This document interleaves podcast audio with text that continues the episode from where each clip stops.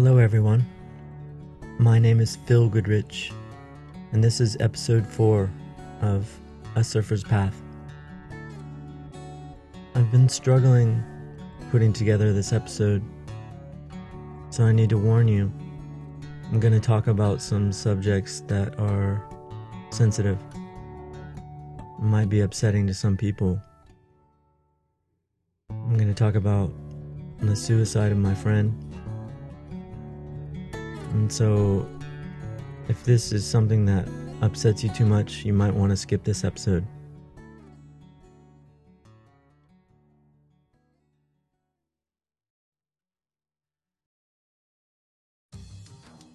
Have you ever felt the pressure of surfing during a man on man heat in the finals of a world qualifying series competition? Your hopes and desires are wrapped up in 30 minute increments, and that fate is decided by a panel of judges. 20,000 people are watching on the beach, but almost every single one of them are cheering for your opponent, who is a vibrant phenom, nine years younger than you, and clearly a more exciting surfer. His father slash coach is at the water's edge, screaming directions and encouragement. Every time you look over your shoulder, this kid is on another wave, blasting above the lip, and the crowd is lapping it up and going ballistic. The beach commentator is calling out the scores 6.5, 8.3. Filipe Toledo, your heat total is 14.5. Damn, this is getting embarrassing. And then you hear your name. Jean Da Silva, you need an 8.7 to take the lead. Shit. Your highest score of this whole event has been an 8. The waves are 2 to 3 feet and choppy. Most people on the beach are just waiting for this to be over so they can watch the reef bikini contest. It's been a grind to make it this far.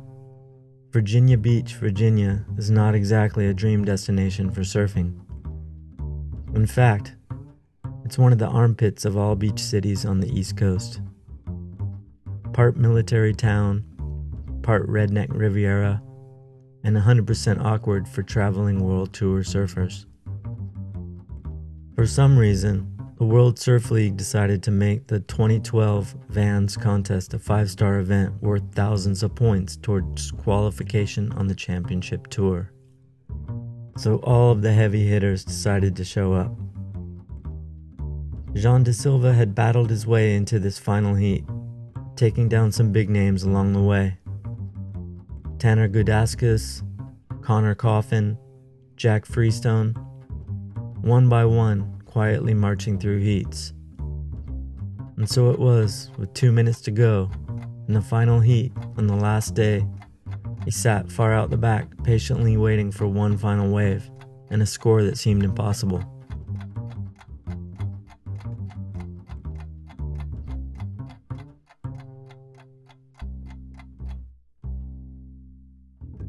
I've never experienced pressure like that while surfing.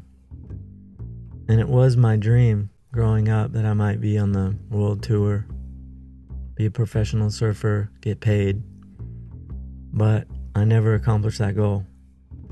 I didn't give up on surfing though.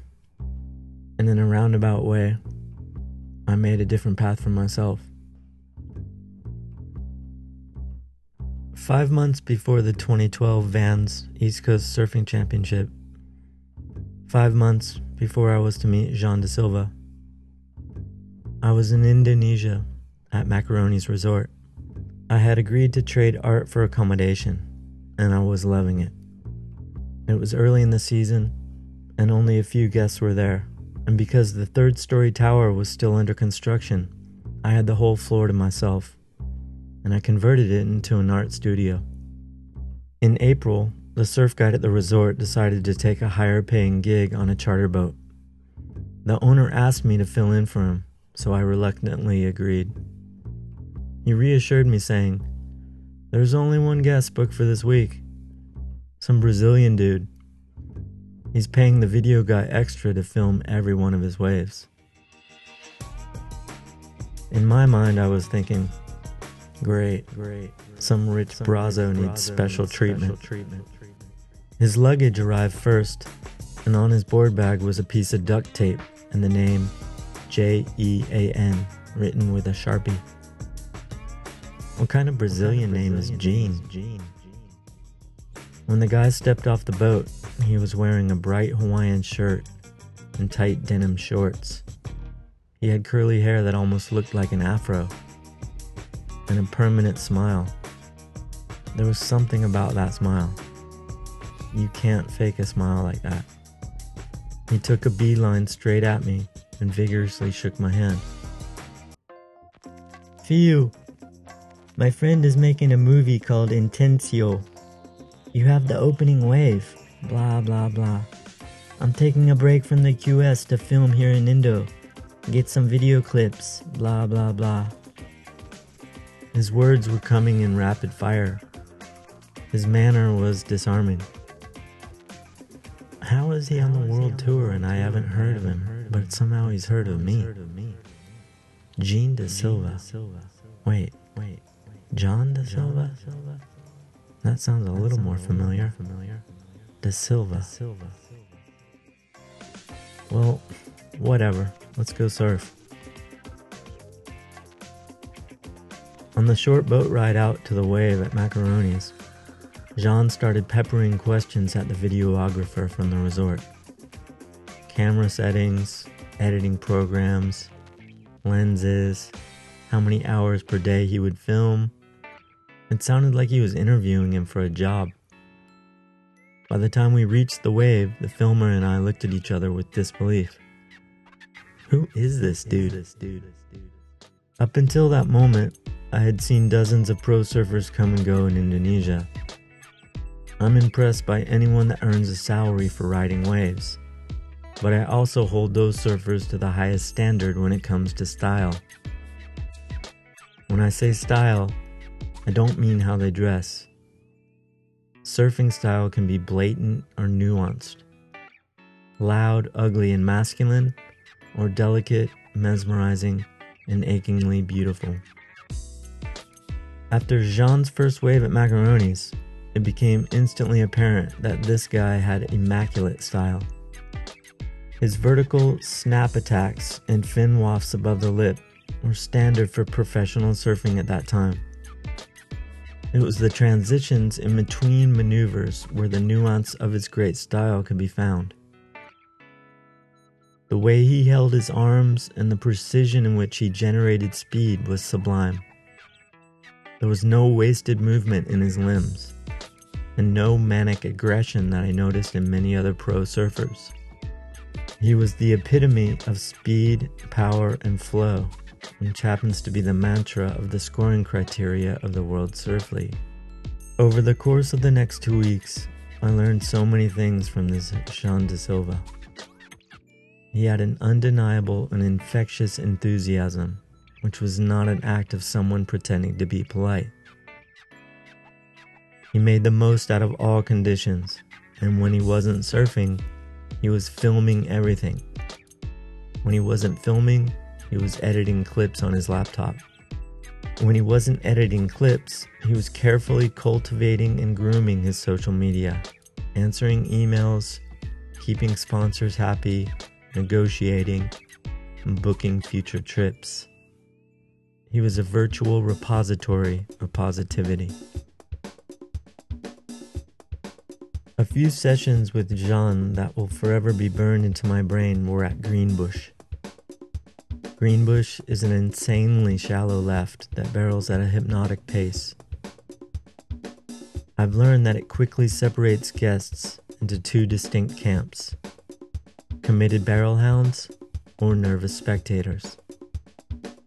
After watching Jean at the bush for the first time, for me it would forever and after be called Jean Bush.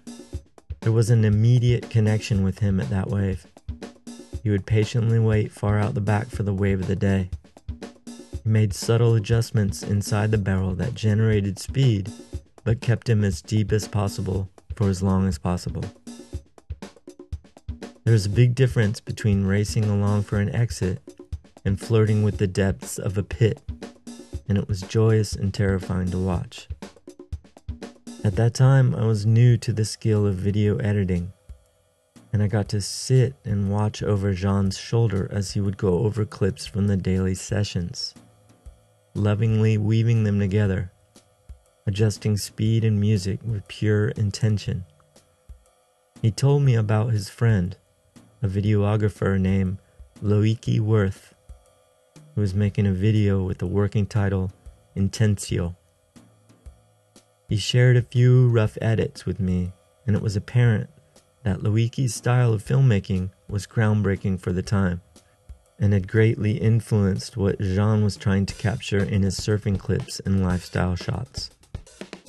In just two short weeks at Macaroni's, Jean had already made a few short videos.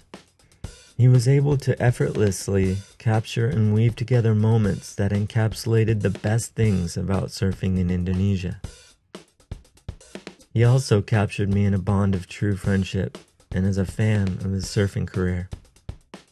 I became invested in his success or failure as he pursued the grind of a world tour qualifying series surfer. Jean allowed me to see the inner workings of the life of a qualifying series surfer. And what I learned was that he had spent a large portion of his sponsor's travel budget by staying two weeks at Macaroni's resort and paying for all of his video clips. This left him in a difficult position that required him to pick and choose which events he would decide to travel to and compete for the remainder of the season. He told me that he would now be forced to mostly stay in Brazil and wait for the highest rated events. If he could place high enough in those, he would earn the money to get to Hawaii for the Triple Crown events, which are the highest rated of all. I realized that Jean was hedging his bets, putting money down on himself as a free surfer. At that time, the only successful free surfers were guys like Bruce Irons or Dane Reynolds. Brazilian surfers in 2012 were considered contest hungry machines, not necessarily known for being trendsetters of style. In June of 2012, Vans announced that they would celebrate the 50th anniversary of the East Coast Championships in Virginia Beach, Virginia, by partnering with the ASP and making it a six star qualifying event. Virginia is reasonably close to where I live, so I immediately thought of Jean. In my excitement, I called him, but he seemed less than enthusiastic, and he was unaware that they increased the point value of the event. Isn't the water really cold there? was his first response. After I explained that it was in fact quite tropical that time of year on the East Coast, he said that his travel budget was almost finished I decided to make my pitch and swing for the fences. Why don't you just stay here? You could rest and eat for free, and we could train in the surf of South Carolina. The waves, weather, and water temperature are nearly identical to Virginia. I went online and found him a cheap ticket option from Brazil to North Carolina. It all happened relatively quickly, and on the 12th of August 2012, John arrived in my tiny city of Fork, South Carolina, population 665. He brought an inflatable yoga ball and three surfboards, and that permanent smile. My wife and I have had a surprising number of international surfing visitors stay with us in our tiny landlocked house. I find myself both amused and a little embarrassed when I see our town through the eyes of our guests. They are always shocked that I live so far from the coast and that our closest neighbors are cows. Jean and I set out on a rigorous training method of dog walking, yoga stretching, and all you can eat southern style buffets. We made the most out of knee high and windy conditions of Myrtle Beach, South Carolina, and in the evenings, Jean would give me small seminars about social media and video editing. While walking my dog at sunrise one morning, Jean stopped in a cow field as something caught his attention on the barbed wire fence. It was a spider web soaked and drooping with the morning dew. The eastern sunrise was refracting through it, and it dazzled like a chandelier in a mansion. As he started filming the scene, I realized that there were thousands of small spider webs along the fence and woven into the grass weeds. It's incredible that you can walk by something hundreds of times and not notice it. But when you finally do, it can unravel the majesty all around you. To me, this was one of Jean's many superpowers. It could reveal subtle visual things that could help you appreciate the beauty that exists in everything. I felt a bit guilty that I had no plans to go with Jean to watch him compete in the event.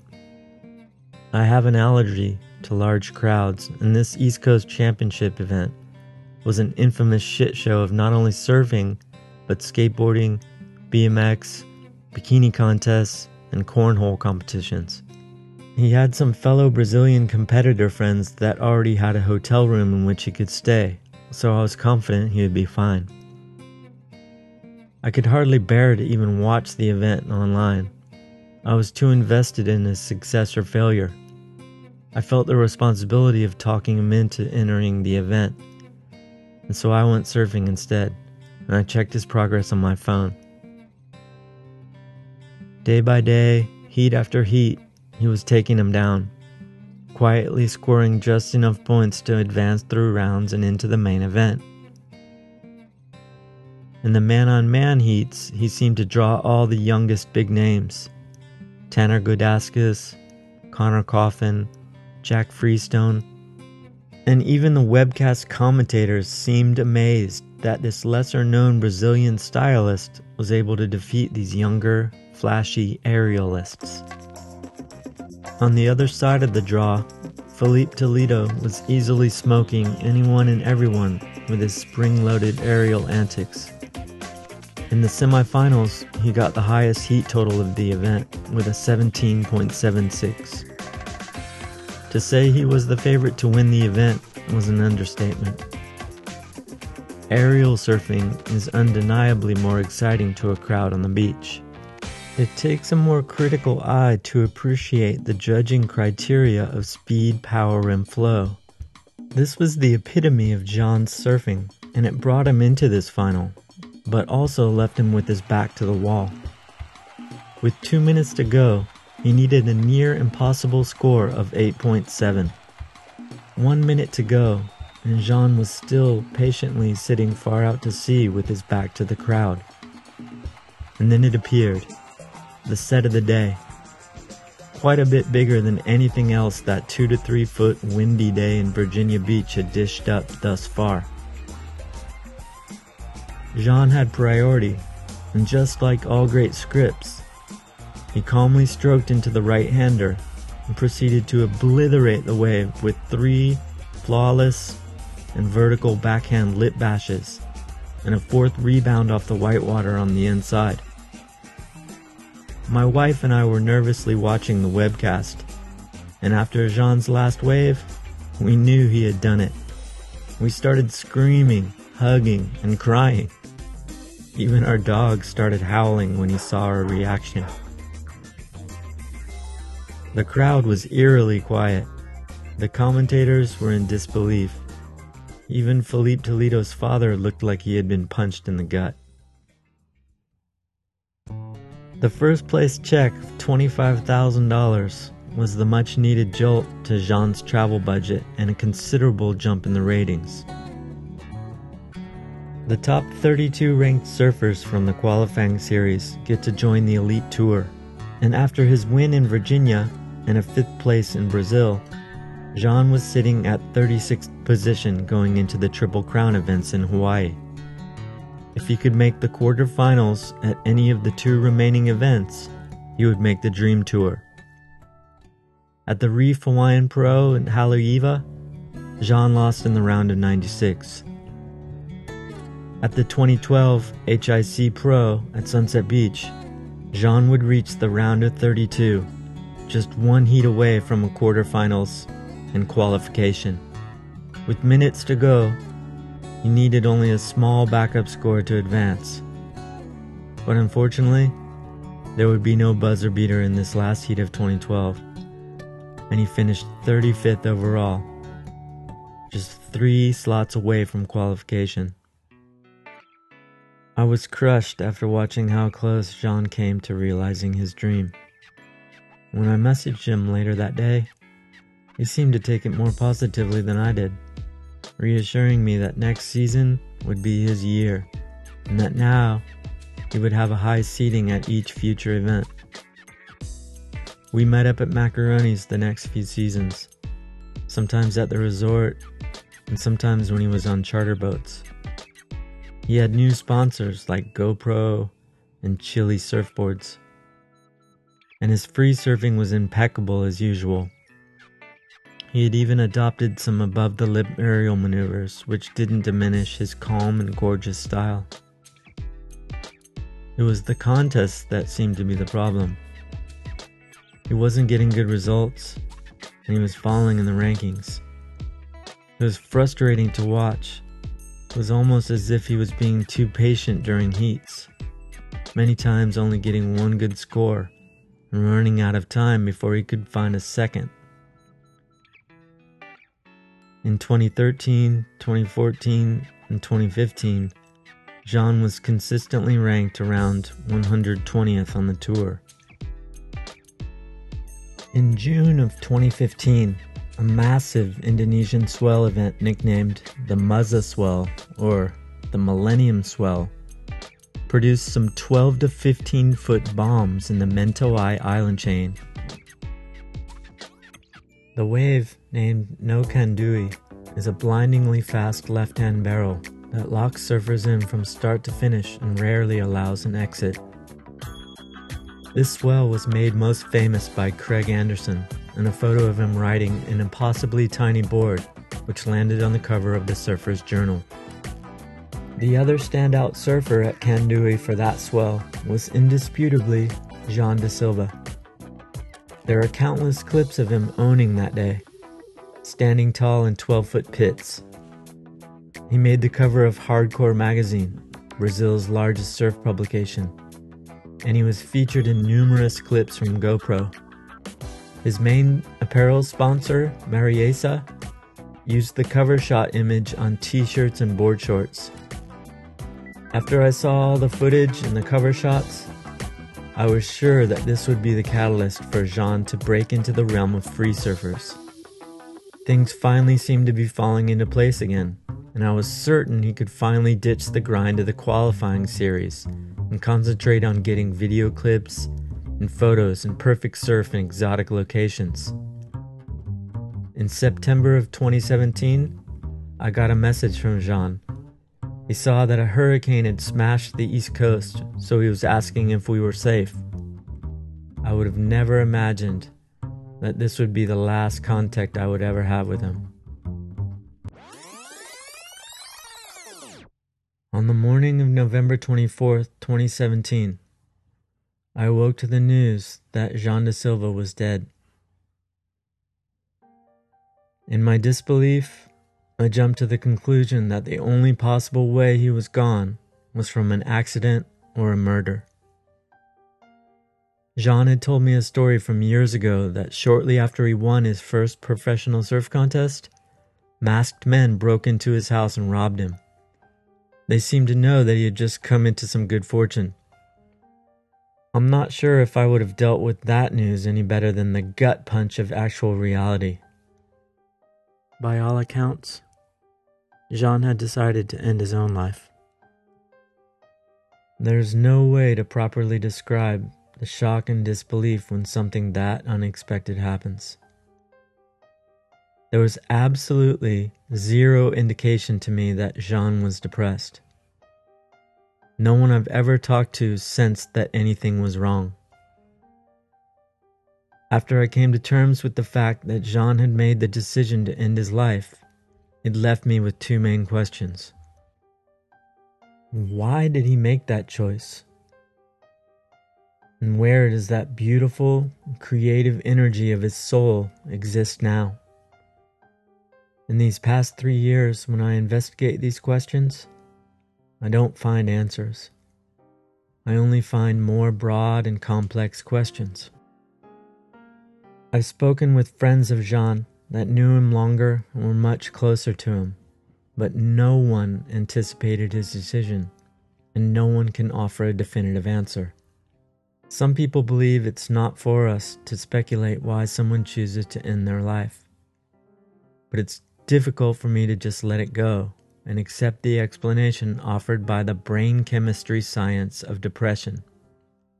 I chose to become invested in Jean's successes and failures because I witnessed his brilliance, and on a smaller scale, I was pursuing some of the same things.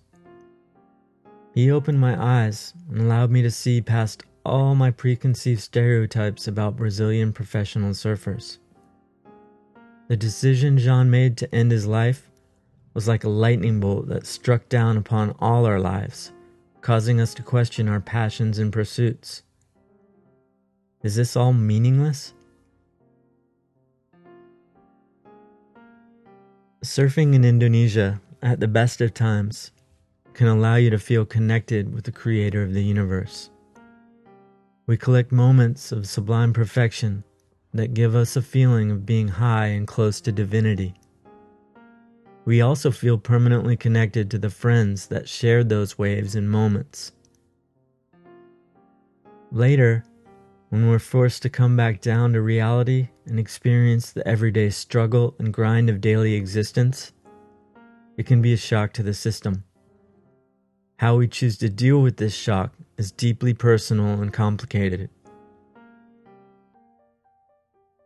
Did Jean choose to end his life because he fell short of his dreams of making the championship tour? Was it because of romantic relationships that went wrong? Was it those small injuries that seemed to plague him? Or was it a combination of it all?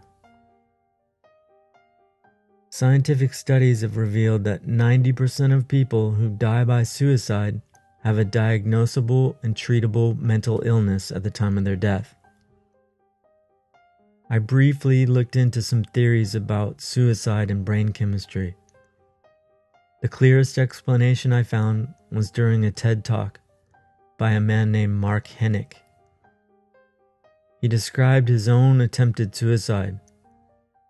He explained that our perception of reality is like a bubble that expands or contracts when we're faced with stress or difficulty. Mark's perception of reality had collapsed, and he could only see the one option to end his life.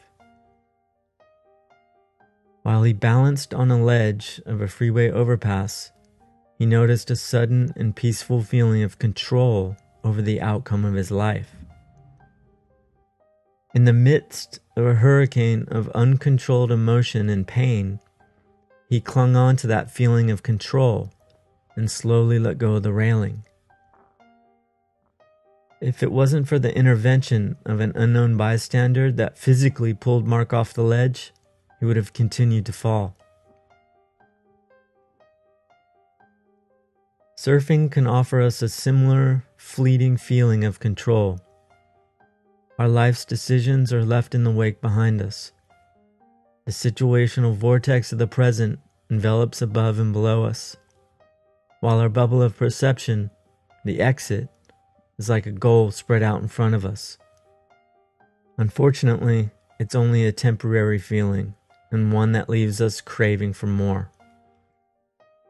I recently spoke to one of Jean's closest friends, the filmmaker and documentarian named Loic Wirth. He offered a possible explanation why Jean didn't tell any of us what he was feeling. He suggested that it could have been because of a taboo among Brazilian men. If they were to seek professional help with their problems, they might be perceived as weak or insane. The same can be said about men of any country. Some of us keep our problems to ourselves out of fear that we might seem weak or crazy, or a burden to our friends and family. Science might offer an explanation of why, but what about my other question? Where does the beautiful and creative soul of Jean's energy exist now? The things I have left from Jean are fond memories, videos, photos, and text messages. The most cherished and important to me are the videos. Whenever I watch them, I try to decode the meaning. Similar to words, an edited video that we choose to share with the world has a meaning and an intention. With Jean's videos, I can sense something beyond sponsorship obligations or the desire to impress people with surfing skills. He made two edits that featured just him and me. I find this significant because I would consider it a risk to include an unknown surfer north of 40 years old in an edit attached to your sponsor's logo. He serendipitously filmed me through the window, painting, and the tower at Macaroni's resort, and included it in the edit. We traded waves and surfboards out at Macaroni's that day. He titled it Living the Life. In the description of the video, Jean writes, Posso dizer que o Phil é um dos caras que mais me inspiraram na vida e no surf. I can say that Phil is one of the guys who inspired me in life and surfing. I don't know why I didn't bother to translate that description until now. It's extremely painful to read those words because it makes me believe that if he had reached out in any way, I might have been able to help. Perhaps I'm delusional to think this, but I can't help it. Now, whenever I'm surfing in Indonesia in quality conditions, I look up to the sun and I wonder where Jean exists now.